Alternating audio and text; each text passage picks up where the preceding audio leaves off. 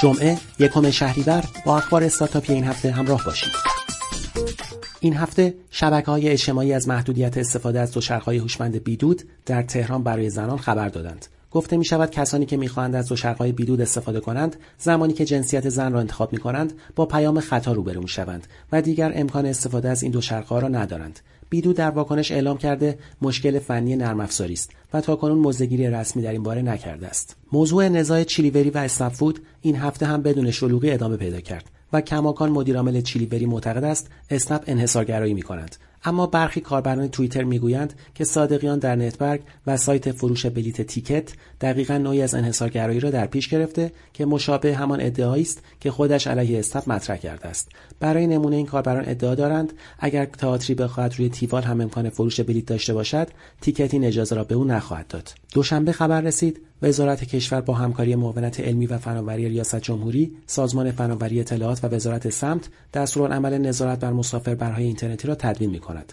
وزارت کشور در این دستورالعمل پیش بینی کرده با ایجاد سامانه‌ای هر کدام از شرکت‌های مسافربر اینترنتی را ملزم به ارسال اطلاعات خودروهای به کار گرفته در سرویس‌های خود و همچنین رانندگانشان به این سامانه کند. چهارشنبه عصر محسن پورسید آقایی معاون حمل و نقل و ترافیک شهرداری تهران در گفتگو با دیجیاتو اعلام کرد مبلغی که تاکسی اینترنتی باید به شهرداری پرداخت کنند سمخواهی از این شرکت ها نیست او می‌گوید از تاکسی اینترنتی درخواست شده تا ابتدا دو درصد از کرایی که می‌گیرند را به شهرداری پرداخت کنند و در طول سه سال آینده این رقم به پنج درصد افزایش یابد. به تازگی مشکلی در اپلیکیشن اسنپ توسط کاربران گزارش شده که پس از درخواست و قبول راننده برای سفر قیمت نمایش داده شده اولیه افزایش یافته بدون آنکه به مسافر اطلاعی داده شود. این هفته رضا الفت نسب در توییتر از فشار همه جانبه معارضان و تلاش های بیشایبه سازمان نظام سنفی و سازمان فناوری اطلاعات جهت پایین کشیدن تابلو اتحادیه انتقاد کرد. اخیرا شهرداری تهران نیز از این اتحادیه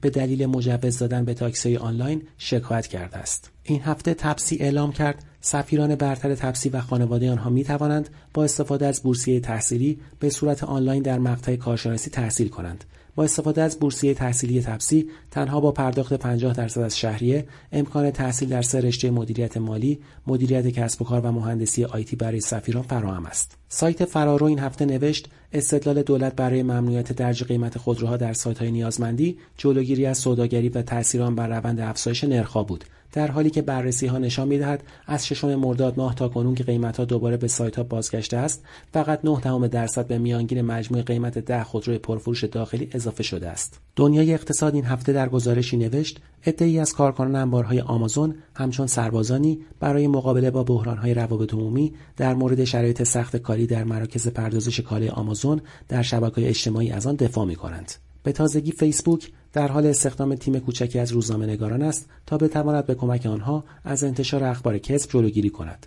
به گزارش فوربس شرکت فیسبوک در روز سهشنبه اعلام کرد که اخبار انتخاب شده از سوی این روزنامه نگاران در بخش جدیدی به اسم نیوزتب نشان داده خواهد شد.